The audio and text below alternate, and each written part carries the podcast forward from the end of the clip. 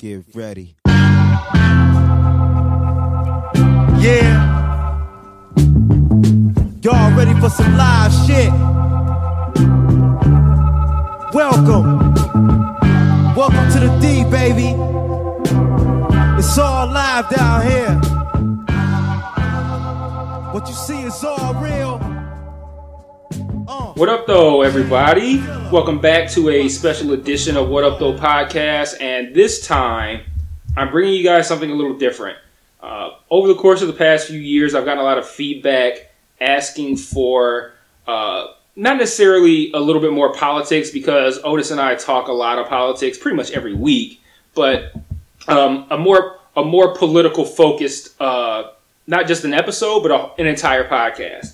And I've been mulling around getting a political podcast started, and I already knew who I wanted for it, but it was kind of one of those things of like, okay, you know, where's the time? Where's the uh, availability? Uh, what are we going to talk about? And I, I think, given the nature of the primaries up until the election and everything that's happened post election and what we are undoubtedly going to see for the next couple months until inauguration day, I think this is a great time to uh, give you guys who asked for it uh, a taste of this political podcast. So uh, I got my boy Larry here. Um, I'm sure some of you listening already know who this is, but um, he's one of he's probably the person that I respect most that I know in life when it comes to uh, political knowledge. And like for those of you who have given feedback on on what up though and have said like, "Yo, man, Mike, I love how you how you break this political shit down and make it so I can understand and it's mad interesting and you seem like you know a lot."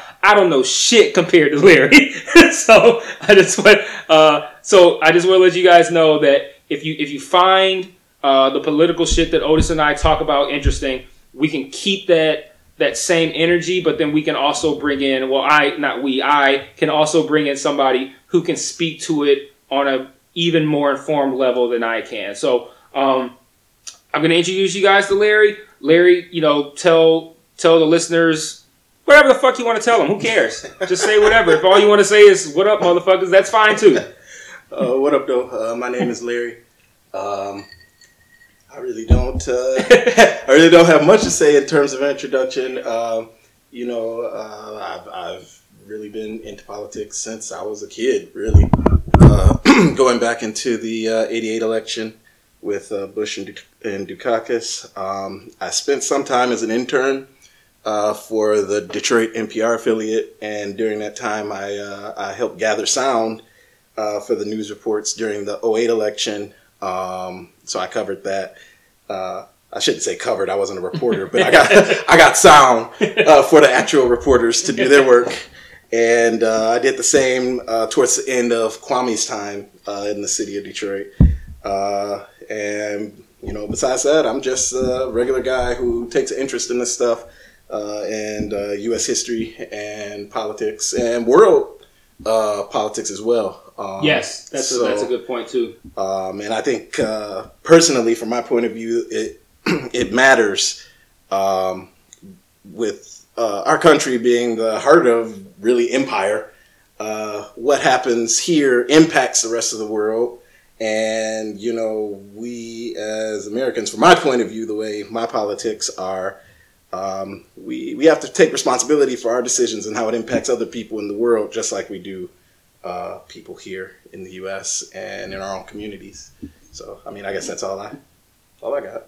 yeah, um, I think that your your your point about not point, but you mentioning that you you you pay attention to world politics. I think that's a that's a an important thing to do too. And I know a lot of you guys listening are probably just like, "Yo, I'm just trying to figure out the shit that's happening here," but the you know the more you learn about what's happening in other countries, or even just when it comes to learning who those leaders are and how they operate, and then you can understand a little bit what we can expect our president to do when it comes to interacting with those with those other leaders too. And then it's also interesting too, just think about like for those of us here in Michigan, how different things are a twenty, you know, a twenty minute drive from your house into Canada. So like you know, all kinds of uh, interesting things there. But um, I, I and side note, I absolutely, if we do like a second, ep- if well, when we do a second episode of this, I want to hear about that time spent uh, getting sound during those those two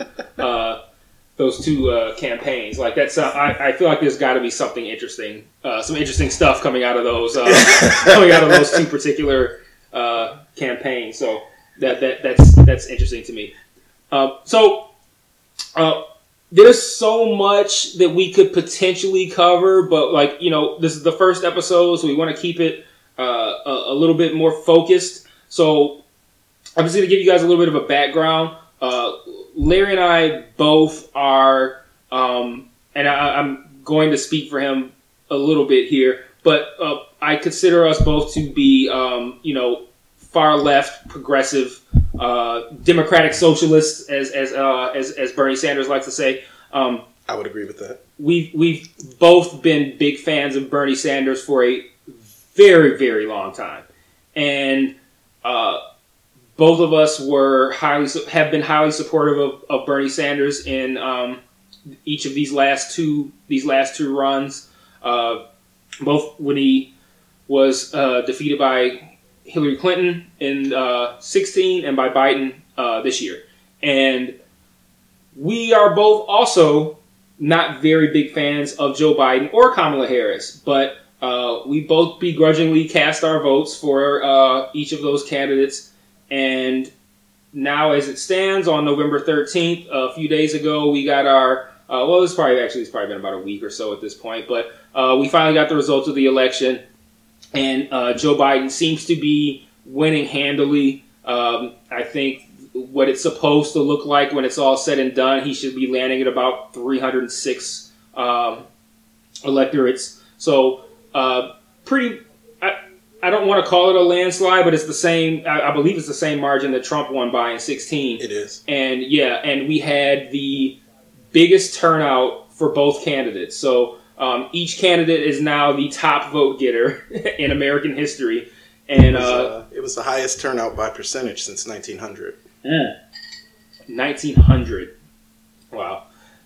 And um, as it stands currently, I think we're at about. I think when I last looked on the TV, which was probably at some point yesterday, uh, we had 96% of the total vote counted and Biden was up by just over 5 million votes in the popular vote. So uh, that's kind of where we stand right now. And I think the first thing that I want to talk about is how did we get here? So, as you all know, we uh, sort of kind of we kind of sort of elected Donald Trump president in 2016. Um, it, it uh, everyone listening knows how the last four years have been, but I, I, I kind of wanted to talk about how Trump got elected and how Trump has ultimately lost. Um, and, and, this is in spite of again the second, not the second biggest turnout or or number of votes that a candidate has received, and he's still losing by five million votes. So, um, I guess I guess my first question to you, Larry, would be, um, in your opinion, what created a country that would elect Donald Trump president? Well, I would say that, uh, first of all, I think there's a tendency that people have to look at Donald Trump as something of an anomaly or as something that came out of the blue or that is wildly different than what came from from the past. Uh, but the, the kind of politics that gave rise to Trumpism has not only been with us, but uh, I can draw a straight line through from you know the George W. Bush to Trump, from Reagan. Um, you know, uh, Sarah Palin was sort of the the proto Trump. She was basically the Trump-like politician before Trump came aboard. Uh, a you know, I guess you would call right populist style, um, who really stopped making the racial dog whistles and started making them into uh, racial bull horns. uh, you know. Uh, did you and, come up? Did you come up with that on your own in the moment? Uh, sort of. Racial yeah. The racial bullhorn. I like yeah. And uh, you know, even going back to the '60s with people like uh, the John Birch Society, Uh, Barry Goldwater was maybe the the first uh, politician who was uh, the 1964 Republican uh, nominee who lost decidedly uh, in a landslide. And these, you, you know, you can draw a line through history to get to the point where we came to Trump. But in effect, I think that Trump is the Republican id, or at least as it has been for the last, you know, few decades. Regardless of the fact that he lost in this election and he lost the popular vote in the last election, he is the most popular Republican candidate among Republicans in our lifetime. You know, he he he consistently got over 90% approval rating among Republicans, which is something Reagan didn't do. Uh, neither Bush did. Um, he increased his percentage of the vote among Republicans from 2016 to 2020. Um, I believe he got 90% of the vote among self identified Republicans in 2016, and he got 93% in 2020. Um, he, you know, he.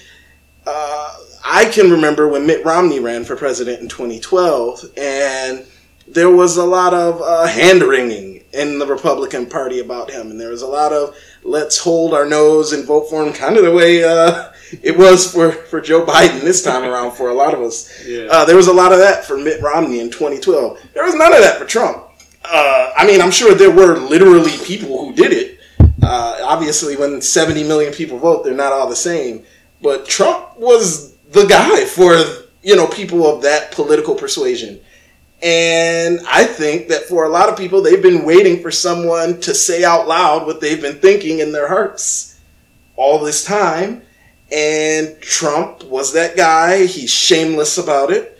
Um, and, you know, when the media tries to call him out on this stuff, uh, he, he gives them the finger and says it anyway. And for a lot of them, they're like, wow, that's what I've been waiting for. Somebody who, who, you know, talks about how dirty the Mexicans are, just like I think they are, and uh, and and when the media tells him that that's rude, he he just keeps saying it anyway, just like I would if I were in that situation. I hate Mexicans too. Uh, this is me pretending to be someone else. Don't clip that Right. and say that I hate Mexicans. I love. I was Mexicans. gonna- I'm gonna clip this and you. You're gonna be trending on Twitter. Rando black guy from Detroit hates Mexicans. Yeah, but I mean that's uh, in you know in my mind, from my point of view, how we got here. It's just sort of a progression, and you can tell it was a progression. It's not just me making this up. A whole lot of people from the Bush administration or who were Bush acolytes ended up in Trump's uh, White House. You know, John Bolton didn't come out of the blue. Uh, John Bolton was was a part of Bush, the Bush administration. You know, uh, Reince Priebus was the chair chairman of the RNC. Uh, obviously, you know, uh, Trump chewed him up and spit him out early on in his presidency. But I mean, these were all He's still firing motherfuckers now. yeah. but I mean, these a lot of a lot of Bush people are in the Trump. Gina Haspel, the head of the CIA, uh, that was a Bush uh, Bush person. So I mean, you know, these people fight each other because Trump is uncouth and he says rude things. And and he says rude things to other Republicans, and so some of them don't like him because he was rude to them.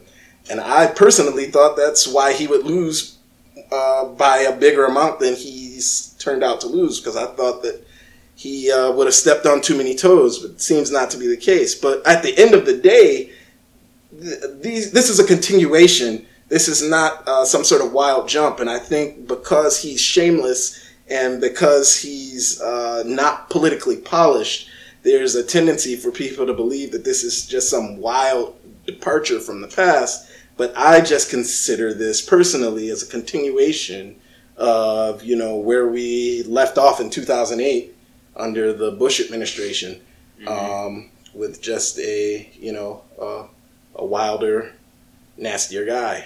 Yeah, I, I find myself wondering if, um, like you, you mentioned, the strong Republican support that he gets, and uh, it, and even as that that comes in spite of the fact that, like you said, he throws he throws his own people under the bus, Right. and it makes me wonder if the the Republican Party, the actual politicians, are they do they really fuck with him, or is it more of like they understand that the people fuck with him, so they're like, we're not gonna fuck with him because that's gonna screw us over if we if we if we actually say how we really feel about him. And because I've been watching over the course of this week, who like how are how is the Republican Party responding to the loss? Like virtually no one has acknowledged Joe Biden's win. And I don't think that's because no one, everyone believes Trump. I think it's because everyone understands if they say, Congratulations, President elect, and uh, Donald Trump, you lost, there's 72 million people who are ready to say, Fuck you, my pre-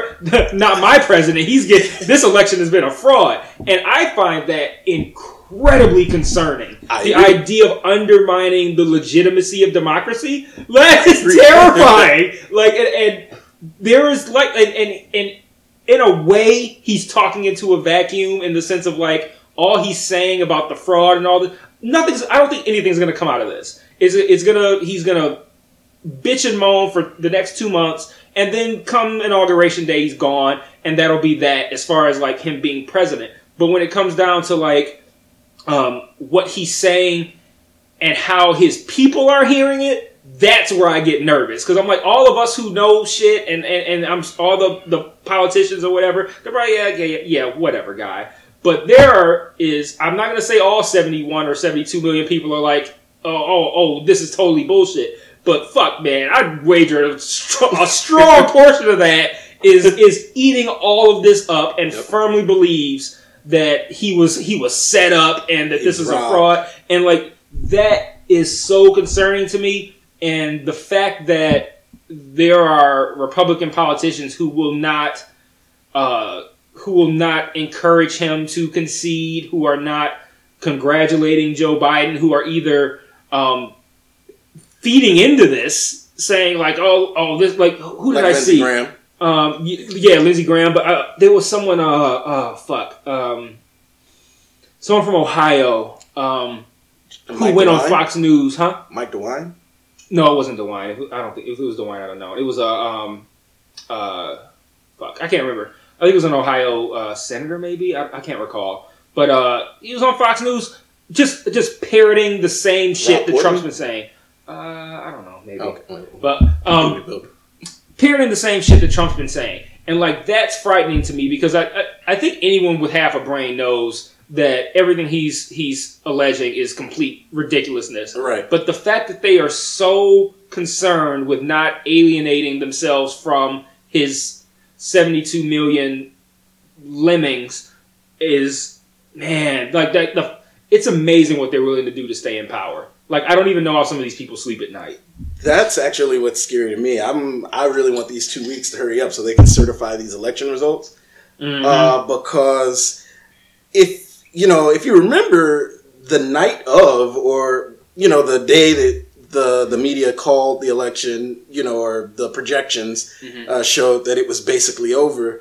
There were Republicans who came out and they maybe didn't uh, congratulate Joe Biden, but they were, you know, saying, "Oh, you know, it sucks we lost. That that was terrible. You know, we'll get them next time or something to that effect. And then, you know, a day or two later, all of those voices silence. And that's when you started hearing the louder voices that were saying, no, this is a fraud.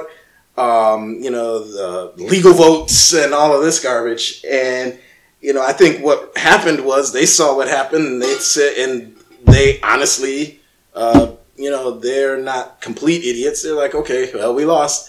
And then perhaps they started hearing from the people on the ground, um, sort of like you were saying, uh, the lemmings who, you know, were like, oh, no, no, we didn't lose. And now they're all sort of falling in line behind this message. And I feel like as long as he's there whipping us up, and as long as there's really no countervailing message, uh, because I hear them whipping it up a lot, and I don't hear a lot of people other than you know Jake Tapper saying saying that this is wrong. As long as this keeps getting whipped up, it makes me increasingly nervous about what the legislators are going to do because at the end of the day, it's a lot of state legislators that have to certify these election results. And everything I'm hearing says that they're ignoring all of this, but how long is that going to happen? I know where my state legislator lives. I do. He, he doesn't live far from my house. If I wanted to go, if I wanted to go knock on his door, I could. If I could do that, I'm sure there's a lot of crazy Trump people in their states and in their rep, in in their areas who can do that and may do that.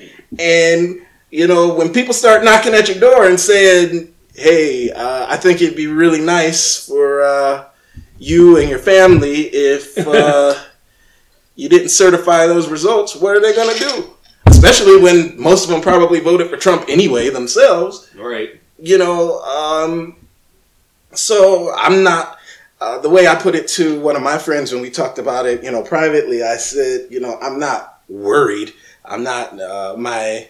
I'm not keeping my. Uh, you know, I can sleep comfortably at night. I think, like you said, that nothing's going to come of it in the end. But I'm not incredibly confident, and I'm I'm slightly concerned. And I just like these two weeks to pass, and for things to go the way they are, and let him ride off in the sunset and you know get ready to run again in 2024 and make our lives all miserable Yeah, I, I don't. I don't think that um, anything's gonna come of it. I, I, I eh, like you. I am slightly concerned, but I, I haven't. I, I'm not anywhere near feeling like Five. something's gonna go go awry. five alarm panic Yeah, not I'm more. I'm more concerned about the future of the country as it pertains to how people are going to now uh, look at our look at democracy and look at our election system and and and look at it like okay, my president was cheated, so I don't have to do this. I don't have to do that. Like, like, because a, a lot of uh, Trump emboldened a lot of, of really shitty people. Yep. And to my mind, I thought if Biden washes him like completely, um, that's not going to change those people. But those people are more likely going to slink back into hiding a little bit because there might be some some more accountability than Trump was willing, to, or or not not putting it all, all at his feet, but like you know uh, what him or people who who respect him were willing to do. But with if if those same people don't feel like he actually lost, I don't see any motivation for them to to to Calm change their down, behavior or curb it or anything like that, and maybe even encourage to turn up even more. So like that kind of shit that bothers me. The the, the concept of, of undermining the election and people feeling like uh, votes don't count or or man, there's like mad dead people voting, and like all of this is a sham, and it's all done to cheat my president out of a second term. Like that fucking that terrifies me. Like I am not. I'm concerned about that piece of it. and what's so crazy about that is this particular election was under more uh, i guess surveillance and supervision than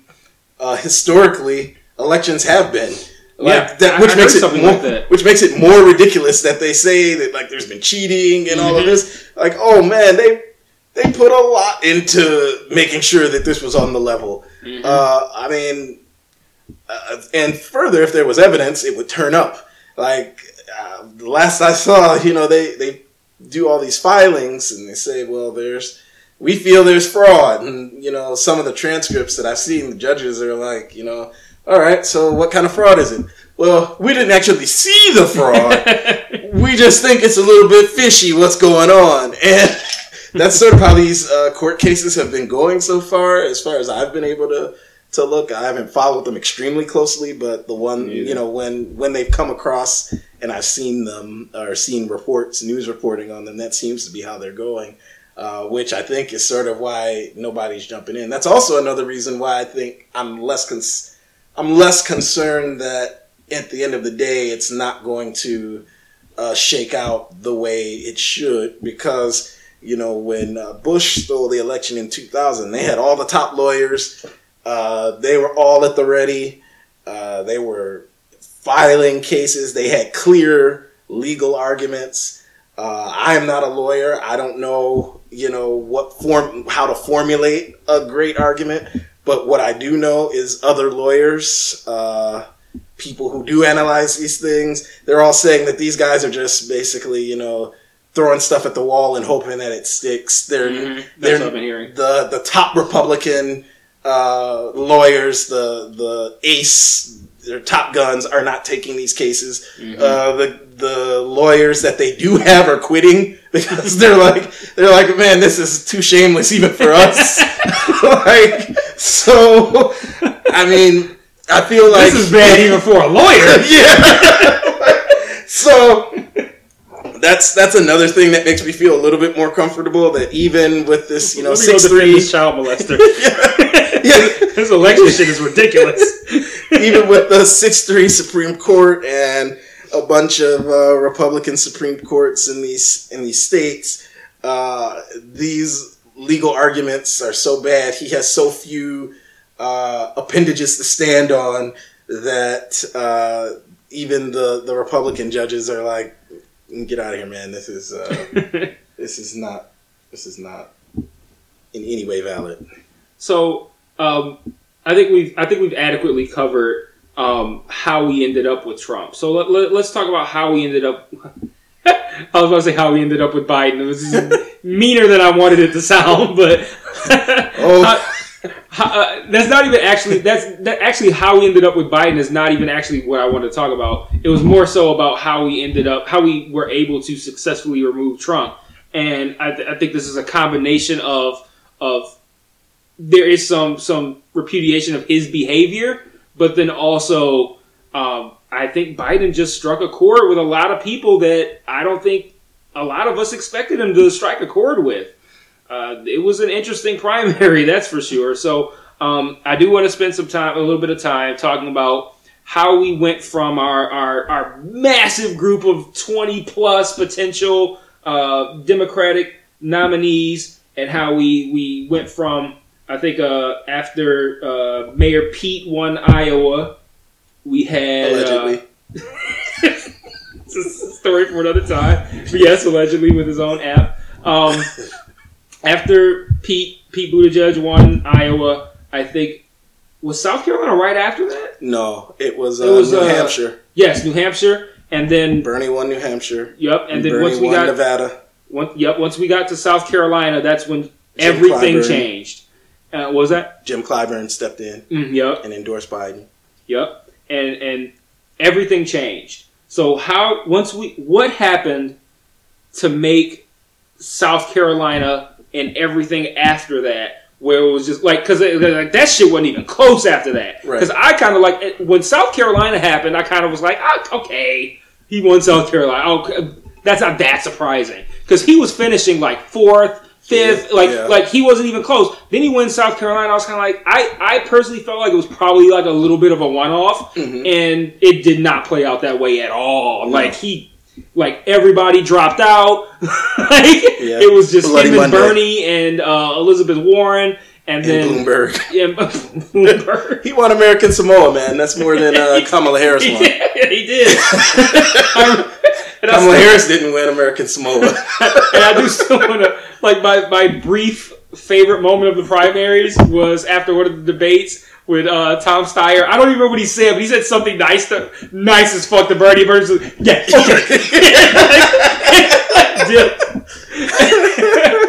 and then like I'm gonna actually I'm gonna try to find it, but there was an awesome fucking tweet that I saved where somebody made a joke after that. It was after that moment, and if you were not somebody who was watching that debate and saw that moment, you would not get this tweet. But the tweet was so funny. It was like about like. Actually, I'm not gonna find it because it's probably it's probably gonna be too far back. But the, the gist of the February. tweet, yeah, the gist of the tweet was something like, um, Bernie like needed a heart transplant, and Tom Steyer uh, gives him the heart transplant, and Bernie wakes up and he's like, uh, well, well, Bernie wakes up not knowing that Tom Steyer gave him the heart transplant. He wakes up from this heart surgery, and he's like, uh, "Oh man, I got a new heart. Who gave it to me?" He's like, "Oh, what, why do you think Tom Steyer uh, recommended you for this? He gave you his heart." And Bernie goes, "Yeah, okay."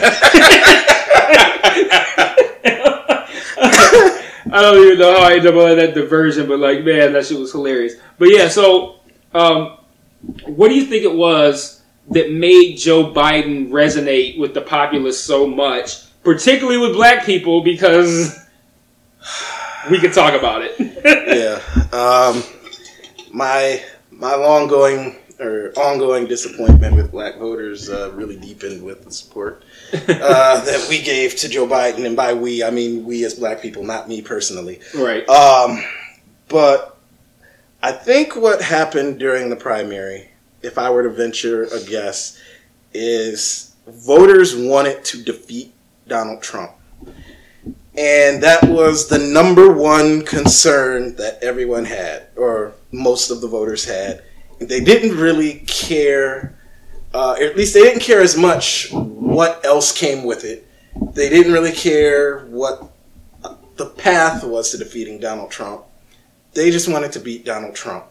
Um, and I think there was confusion. I, per, you know, my whole life I've wanted a big primary. I'm big on big primaries. I'm big on third parties. I'm big on choices in politics, mainly because I've been dissatisfied with the choices we've had for pretty much my whole life.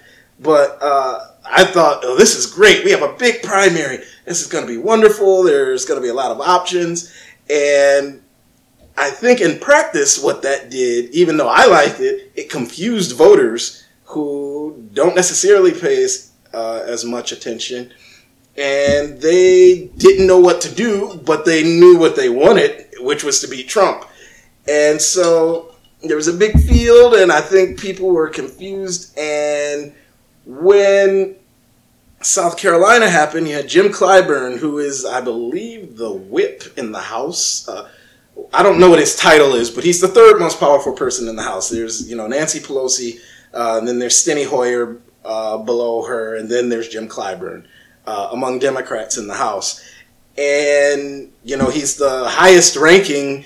Uh, well, now that Kamala Harris is going to be vice president, that's not the case. But at the time, he was the highest ranking black official in our government. And uh, when Jim Clyburn came out and said, you know, we know Joe, I trust Joe, I like Joe, you know, singing that old uh, that old uh, Dwight Eisenhower song. I like Ike. I like I like Joe. Um, he gave voters a signal that this was the guy to be Trump. And when all of the other people dropped out, including people who were ahead of Joe in the delegate count and who were polling ahead of Joe, and they all dropped out and they said, I like Joe too. What the voters saw was the party saying Joe is the guy to beat Joe uh, to beat Donald Trump, and that's what happened. They said, okay, if that's what everyone is saying, that's what we're going to do. And from that point forward, it really didn't matter. It did. It, this this was not an election on issues, or the primary wasn't. It wasn't a primary on issues. It was a primary on beating Trump. Electability. Electability. And I don't personally believe there's even, you know, a lot of people are coming out now saying, well, see, in the end, it turns out that Biden was the only person who could beat Trump. And I don't know that I believe that now.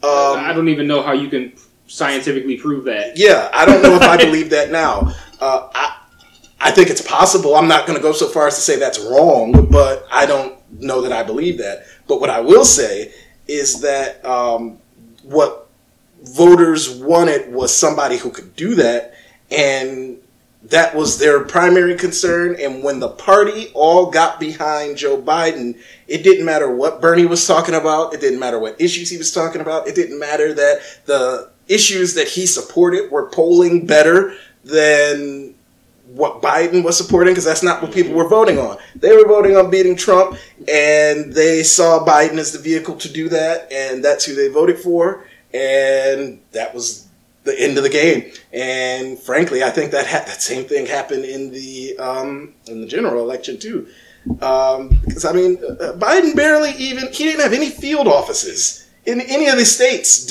at Super Tuesday. Like he wasn't campaigning. He wasn't really taking this seriously. And Just he talk won about this all the- again is making me Yeah, mad yeah. again. and he, he won all the states. He did. He won all the states. He didn't have field operation. He wasn't Nothing. campaigning. No. He, it- it's not just that um, people voted for him. They voted for him, and he wasn't even doing anything.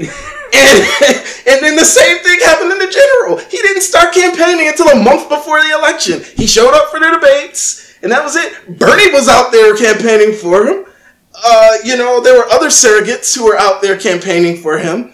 Uh, even Kamala was a little bit. He was in his basement. Didn't matter. he, he you know, he, he had some YouTube ads and some commercials, and he got 78 million and counting votes. People just wanted Trump out of there, and uh, they that's what they got. Yeah, I, I think the craziest thing for me, and I think that this is when it, it, it got troublesome slash concerning for me was when everyone dropped out. Yeah. like that was when I was Yeah. like, man, what the fuck's going on? Yeah. because like like at that point it That became less. Yes, it, it it was no longer about what we wanted. It was about what they wanted, or, Yep. and and not even so much what they wanted, but them telling us this is what you want. Yes, And like that did not sit well with me. It I didn't like still doesn't told- sit well with me. Yeah, like like being told like this is what you want, and everybody going, okay, that's what I want then. Yeah. And it's like, what? There's so much evidence to say that that is not what you want. Right.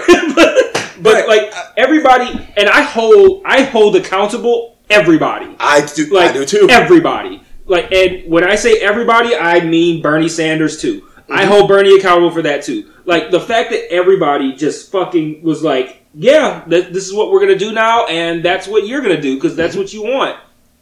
I- that, I- it drove me crazy. And I don't understand. I don't understand how. I mean, I understand, but I'm, I'm almost in kind of disbelief at how wildly successful this was. I am too. I, I can't. I can't believe it was. Man, like it worked, and I didn't. I didn't think it was. I not to say that I didn't think it was going to work in the sense of like I didn't think they would manage a way to get Trump out of there. But the the like you said, the fact that 78 million people are like, "Yep, that's what I want," and it's like, no, that's not what you wanted, but you were manipulated into thinking that that's what you wanted, and and it worked. And I'm like, man, you know, one of the things I, I have a friend that I talk to uh, sometimes about this stuff, and we kind of had this inside joke about uh, voters is weird, and one and we always talk about voters is weird. This is sort of off topic, but it's on it's on is, topic. though. it, it- it's sort of off topic, but it's on topic. One of the things that I was talking to him about recently was uh, defund the police. And they had uh, very recently, you know, this reporter went out because there's this fight, and on, on a future episode, maybe we'll talk about this this inter-party fight about defund the police. But in short, there's a fight going on in the party about whether or not the phrase defund the police is damaging. And so reporters have been going out and talking to people and figuring things out. And they, and one reporter found that there were a lot of voters who really did hate the phrase defund the police and they were mad about it. But when they talked to the voters, they were like, so, uh, you know, you hate defund the police, right? And they're like, yeah, I hate defund the police. It's terrible. And they keep telling us that's not what they mean, but I know what defund means. And they're like, well, how do you feel about redirecting funds from police to community programs to help to to do other things better than police? They're like, I like that. That's a good idea. So so you so you you're in favor of uh-huh. defund the police? No, no, I'm not. And all you can say about that is voters is weird. Like, like so you're in favor of what defund the police means. You just are not in favor of defund the police as a phrase. And that's sort of that's sort of, that same dynamic was sort of the dynamic here. Like, uh, are you in favor of Medicare for all? Yes, we are in favor of Medicare for all. Are you in favor of fifteen dollar minimum wage? Which, by the way, Biden did support, and I'm not. I'm gonna say that. Uh, yes, I'm in favor of fifteen dollar minimum wage. Are you in favor of a Green New Deal? Yes, I'm in favor of a Green New Deal. Here's a candidate who supports all these things. No. What about the candidate? We're going to vote for the candidate who, who's opposed to two out of those three things, and a host of other things we agree with. That's who we're going to vote for. Voters is weird. That's Yeah. all you can say. Like voters is weird. Yeah, I, I I don't even understand how we got to that point. Like like that's like that, that's the perfect example. Like the the do you want somebody who supports one two three four? Here's a candidate who supports one two three four, and you go with candidate who only supports one. Like I, I it's it's amazing, but it, it's I it, and this is why I'm still I'm still so upset. Is that that wouldn't have been possible had everyone else removed themselves as options, and like that and not just remove themselves as options, but threw their support behind Biden. Because Oh, that's, right, a, right. that's a big part of it to me. I'm still mad at Big Gretch for holding that rally a week before the Michigan primary um, with Biden and with Harris. I ain't forgot that. Mm-hmm. You know, uh, it's one thing, you know, as far as I'm concerned, if you wanted to remain neutral, that's fine. But once you threw your gauntlet down and Mm-hmm. put it behind a candidate well, you know, now you, I got a problem with you because you know, it's not that I believe that Bernie was going to get all the things on his agenda done. He was going to face a lot of opposition. He may not have gotten any of it done, but he was going to chart us on a path towards getting there in a way that now is completely off the table for at least four years, perhaps as long as 12. And you know who I hold responsible for that fact, in, in large part, is Democratic voters and people like Gretchen Whitmer who elevated Biden, who didn't just remain neutral, but said, this is the guy all of you should be voting for, who mm-hmm. encouraged the voters to vote for him. And now these things are off the table. They're off the table, uh, at least, at least for four years, and maybe in, in well into the future until we're in our fifties or sixties. You know, and that's uh, depressing to think about, but we'll yeah. Uh, yeah, Bernie Bernie would have done a great deal to even even as a candidate to shift the Overton window. Are you yeah. familiar with Overton window? Yes. Okay. Yes. Um, I don't think we need. To, I'm pretty sure I've explained it on the podcast, so I don't. I don't think I need to talk about it. But um, uh, the the perfect example of that is what he like is healthcare. Healthcare is the perfect example of the shifting of the Overton window, where you had um, uh, every candidate this year what they wanted for healthcare was what was completely ridiculous in the Obama administration. Yep. Like they were like, oh, like what is that shit? And Obama had to water the fuck out of it down to get what is now Obamacare. And now in 2020, that's the bare fucking minimum. In 2008, it was like, what the fuck is that crazy shit? And right. now in 2020, it's the bare fucking minimum. And right. Bernie would have done so much to even shift that even further to where, like you said, maybe he doesn't get shit done. But he's so far that he might shift that Overton window to where we might get some actually pretty good shit, even right. though it's not what Bernie wanted or what he promised us. And like, man, we, we lost out heavy. 12, 12 years ago, uh, we were mad at Obama, or 11 years ago, we were mad at Obama for uh, shivving the public option. And Joe ran on the public option uh, in 2020, and we were like, public option? That's all? like, that's how much Overton Windows moved in 11 years right. on this. on this. And uh, just for the. For the it's the bare fucking minimum. And, and for the listeners, he's already uh, backing off of public option. Uh, so thanks, Democratic voters, for that. Oh, God but yeah, it's great. So, um, I think in, in the in the last portion of this, I want to talk about so so we've we talked about how we ended up with Trump. We talked about now how we've ended up with Biden. Let's let's let's close this by talking about why we didn't want Biden in the first fucking place. so, um, and I, I do kind of want to preface this piece of the conversation just because, uh, well, well, with this one statement in, in that um, I, it, it, speaking for myself, um, not wanting Biden is not, and, and this is less important after post election. But I've been anti-Biden for long before then. This was not my. This was never my way of saying don't vote or vote for Trump or like like like it's like, okay. I voted for Biden, so like I, I it just would have happened, but.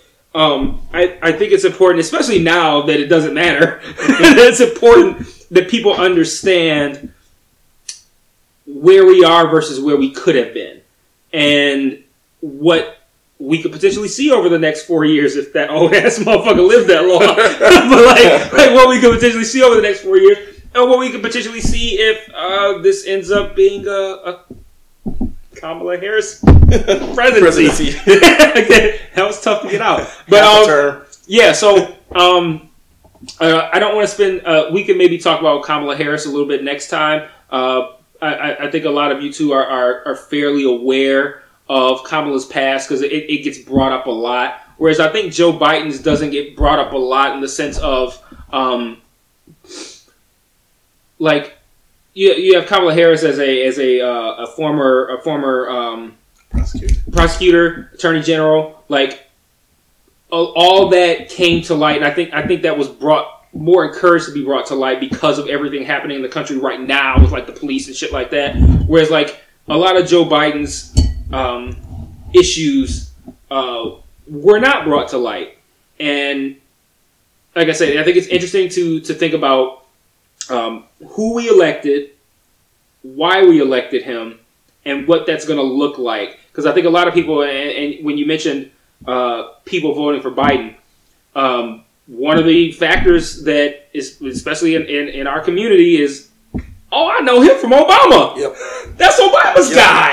Yep. Oh, okay, we're in there. Yep, and I've even seen some people who, um, more, um, I guess, uh, thought leaders, if if you want to call them that, who've even said things to the to the effect of uh, they like Joe because he took a back seat to buy uh, to Obama, and he showed him deference when he was in the office and showed him respect, uh, and more or less that basically this was a white man who took the back seat to the black man and did it willingly, right. so they respect him for that. Right.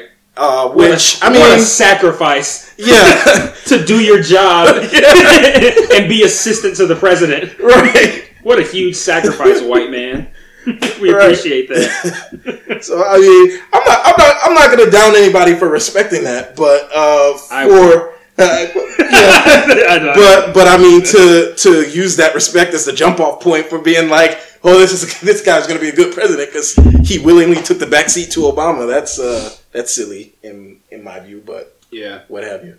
So, um, where do you want to start? Uh, uh, again, keeping it uh, with 25 minutes tops. Right. Uh, I, I'm, I'm sorry, guys. I, I really want to watch Bill Maher tonight, so I don't, I don't want to like go past uh, 10 o'clock. and It's 9:35 at 36 at the moment. But um, where do you want to start as far as um, why not Joe Biden, as Oh. opposed to why pro Bernie or why pro whoever else, but why not Joe Biden? I Because I remember I you, you publicly saying that he was among among or at your least favorite option out of all the options, and, and uh, it's funny that it actually ended up this way because I didn't think it would at the time. But you, I, I remember you saying a Biden Harris ticket would be like the worst ticket that we could end up with, and that was that's exactly what happened. Yeah. So uh, why did why were you so down on a Biden Harris ticket? Yeah, uh, I guess I'll clarify first before I start on that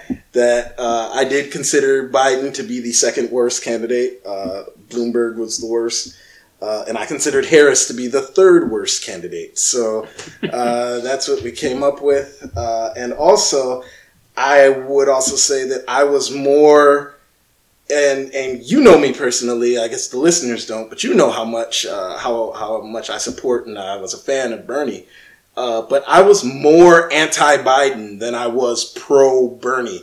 Had the Democrats selected another candidate outside of Biden who I may not have liked, I may have been able to take a more moderate attitude.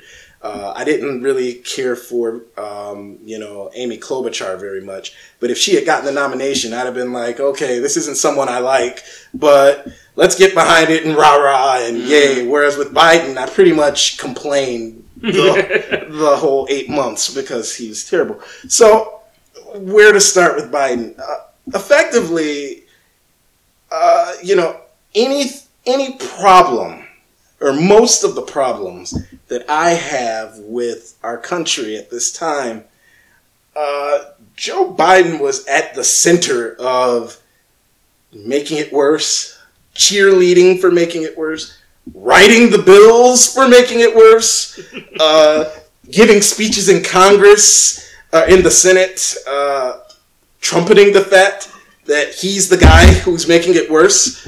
Um, he, uh, you know, starting in the 70s, uh, you know, and there are a lot of people who say, well, that was the 70s. Uh, why are you bringing up the things that he did in the 70s? But the fact of the matter is, he never denounced those things that he said in the 70s. You know, uh, there's a senator from Massachusetts named Ed Markey who ran for reelection this year. He ran in a primary against Joe Kennedy III. He won, and then he got reelected. And Ed Markey has a has had some pretty bad votes in the 90s and in the 2000s.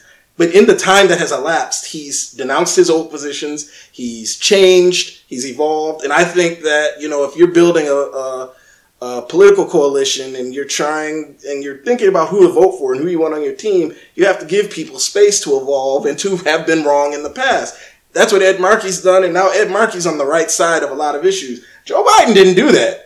You know, Joe Biden was against uh, busing in the 70s, he, which uh, more or less amounted to the pro segregation opinion. He allied with actual segregationists, uh, you know, real Confederate flag waving old Democrat uh, segregationists, James Eastland and John Stennis, uh, just the, the, the people who who absolute white supremacists in uh, who would act, not just you know people who we call white supremacists, people who would call themselves white supremacists. were, were, he he was allied with them in the Senate in the seventies to uh, stop uh, inter, inter, certain policies like busing that were part of integration. Uh, and he never backed off of those positions. He never said, you know, I was wrong for thinking that in the 70s. I never heard it. Uh, if he has said he was wrong, I never heard him say it. When he was in the Senate, he spent a lot of time in the 80s and uh, most famously in the early aughts, um, writing bills that made it more difficult to declare bankruptcy, um, making it harder on people. Um, that uh, you know to to get under get out from under you know burdens of uh, debt and basically just making life harder for ordinary people he was he wrote bills in the early 80s and he wrote a big bankruptcy bill in i believe 04 maybe it was 02 um, that really shaped uh, the way things are today that made it uh, nigh impossible to discharge student debt and he was at the center of that, and he never apologized for that. Now I, have heard that he sort of plans on, you know, backing off of that position as president. I won't believe it until I see it because I know what he's done in his past, which is my uh, general attitude towards him. Um, you know, in the '90s, he was as you know when he was in the Senate. I guess I should say this for the listeners. He was a powerful senator um, later in his Senate career. He got elected in the late 70s and was one of the youngest senators ever elected. He was, I believe, uh, he was uh, like 30. bare minimum age. Yeah, the bare minimum yeah. age. So by the time the 90s came along, he was still younger than a lot of senators are now or were then. And he had been in the Senate for 20 years. And he was the chairman of, uh, uh I think it's called Foreign Services or basically foreign policy, the foreign policy group in the Senate. He was the chairman of that group in the Senate. Uh, and he was behind, uh, he was cheerleading for bills that eventually became what we now know as the Patriot Act in the 90s. And when uh, 9 11 happened and Bush got an opportunity to, uh, the, a political opportunity to pass the Patriot Act, Joe Biden was one of the one of the guiding forces from the Democratic side, helping to push that through the Senate in the aughts which you know the Patriot Act was a horrible bill that uh, really infringed on our uh, civil liberties and civil rights. And I bet and, a lot of people who voted for Joe Biden would readily agree with you, like, "Oh, fuck the Patriot Act." Yeah, yeah. Joe Biden not only was part of shepherding that through the Senate, but in the '90s he was trying to get something like it passed, but there was no political will for it before 9 11. So Joe Biden was behind that. I mean, just, you know, if you got a problem with the way civil liberties are and how they've been eroding in my adult life, Joe Biden was at the center of that and doesn't apologize for it. If you have a problem with, uh, you know, the um, mass incarceration, over policing, Joe Biden was at the center of that. He doesn't apologize for it. He did apologize for it let me correct that. I don't want to get put out wrong information. He apologized for it about three weeks before the election when he was trying to shore up those last votes when there were articles coming out that he was losing votes among young black people. He apologized for it then. I don't count that. You as the listener, you you make the you make the decision. I, I call that pandering. If you were going to apologize, twenty-five years. yeah, it's like, been twenty-five years, on, and it came up during the debates. It, in the mm-hmm. primary, it came up during the general. He didn't apologize for it until about three weeks before the election. Uh, he did a, a, a rather uh, famous interview with Charlemagne the God where he called him out on it. He didn't apologize then. In fact, he said, "If you don't like it, you ain't black." So, so I mean. I don't count that apology, but if the listener wants to be more uh, more lenient than I, you go for it. But you know, he didn't apologize for that. Uh, you know, so I don't see any growth from him. I don't see anything that you know says that this guy uh, may have held these positions in the past, but now doesn't feel like they're the right thing or thinks they're the wrong path. Uh, he just says that's what I did and that's that. And if you don't like it, you can vote for somebody else. Yeah, And that's not a joke. That's what he said. yeah, I mean, pull it up on YouTube. He said that. So, you know, I that's why I was anti-Biden. He's consistently been um, in opposition to things that I am for, and for things I am in opposition to, and he has not really changed his mind or apologized for his previous positions, and he's shown no growth. And you know, if there's a politician who is for things that you are against and who is against things you are for, then that is not somebody who you should be supporting. Uh, he did eventually get my vote because Donald Trump is a lunatic who uh, threatened to send paramilitary or did not dissuade paramilitary groups from amassing in our streets. And, you know, I'm not really ready to fight a war right now. I'm out of shape. Uh, I'm overweight. And so I don't, I don't really feel like fighting Proud Boys. Uh, and so uh, I voted for the not encouraging Proud Boys candidate. But uh, that doesn't make him a good guy. Right. And you should be opposed to people who are uh, for the things you're opposed to and against the things that you are for. Yeah, um, I think the point of um, him not apologizing for stuff, like that's something that I've given a lot of thought to. The idea that you know, we, we anytime a candidate's running for something, we bring up their record. Oh, in in whatever year you voted to support blank, and blank sucks right now. So what what do you have to say about that? And it's very rare that a politician will go, "Yeah, that wasn't a good look," or or even that was a good look at the time, but now it's not a good look because times change, people change, we evolve, and I am consistently frustrated by how rarely politicians do that because it's an easy it's an easy move like Right. like you can like you can erase a lot of your past votes and and even then like a lot of that stuff might have been legit at the time Right. and we look at it like we look at it back now like we do that a lot right now like hold people accountable current day for shit that was fine when they did it Right. so like we we apply current day rules to past actions, and people a lot like people don't like. I feel like politicians should uh, take advantage of that. Like you're like say like okay yeah you know I fucked up and you know I, I don't feel that way now or um, at the time that was a good look now it's not you know like like Right. it's it's so easy I don't think it costs you political capital to do that Right. and he has not done that and that's and that's something like you said like it's not even so much apologizing for it but then on top of that he, he he's proud of a lot of that stuff like, Yeah. I, like I'm the here's guy. the deal I'm, I'm, I'm the guy that's going to work across the aisle Republicans racists I'll work I'll work with anybody like so it's like not only does he not apologize for these things he he trumpets these these things as accomplishments and and reasons why you should support him Right. and like that's that's He so worked- wild to me I, I just feel like that's and and on a personal level the idea of you should vote for me because I can work across the aisle. Uh, uh, on the surface, it's like, oh, that's cool. Like, oh, that'd be great if we could have a president that could bridge the two parties. But in actuality, it's idiocy. Yeah. It is stupid. I don't wanna work with them. No, I don't want to work with them. And they don't wanna work with us. Right. Like- Meeting halfway with the Republicans is terrible because they're crazy. The, the things they are for is they are not crazy. All of them.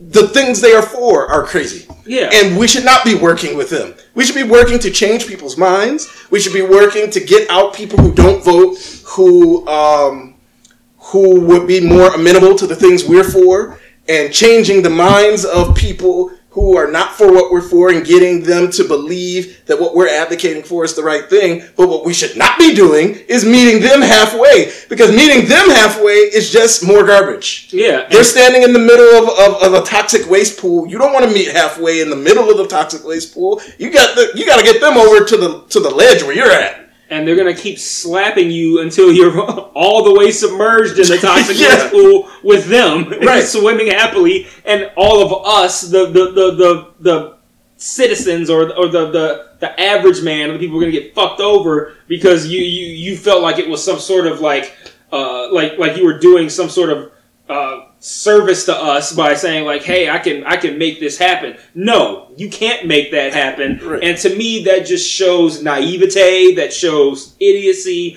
that shows that either and, and the thing is i don't think that that's the case. Like the, the fact that he he believes that he can work with them and and and he's gonna enter into this situation and be like oh my god they're not helping me out at all. Like i don't think he even believes that. But it's like it, it's just i don't know why that's something that is being presented as a positive Right. when we have watched at least for for those Our of us life. who are our age Yeah. our adult life the last 20 uh, 22 or approximate years that we've been able to vote, we've seen categorical evidence that they have no interest in reaching across the aisle.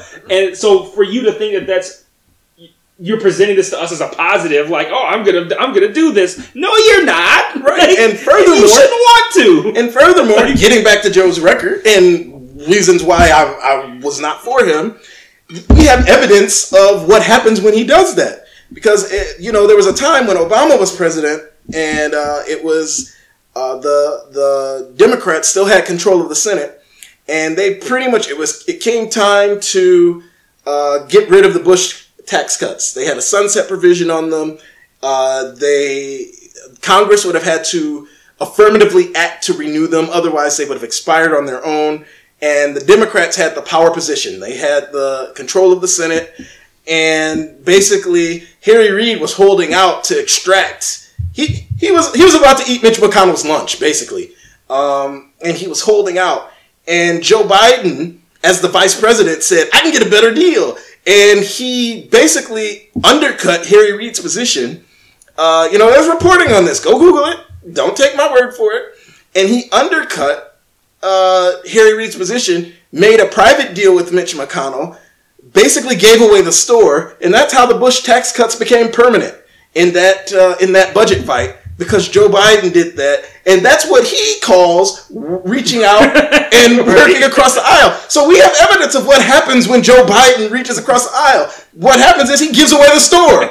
He gives them what they want, and we get screwed. Now, now, and then they, and then we come back and now, and we have people, including some Democrats, talking about, oh, the deficit's so high. Deficit wouldn't be so high if the Bush tax cut wouldn't have happened. Who did that? Joe Biden did that.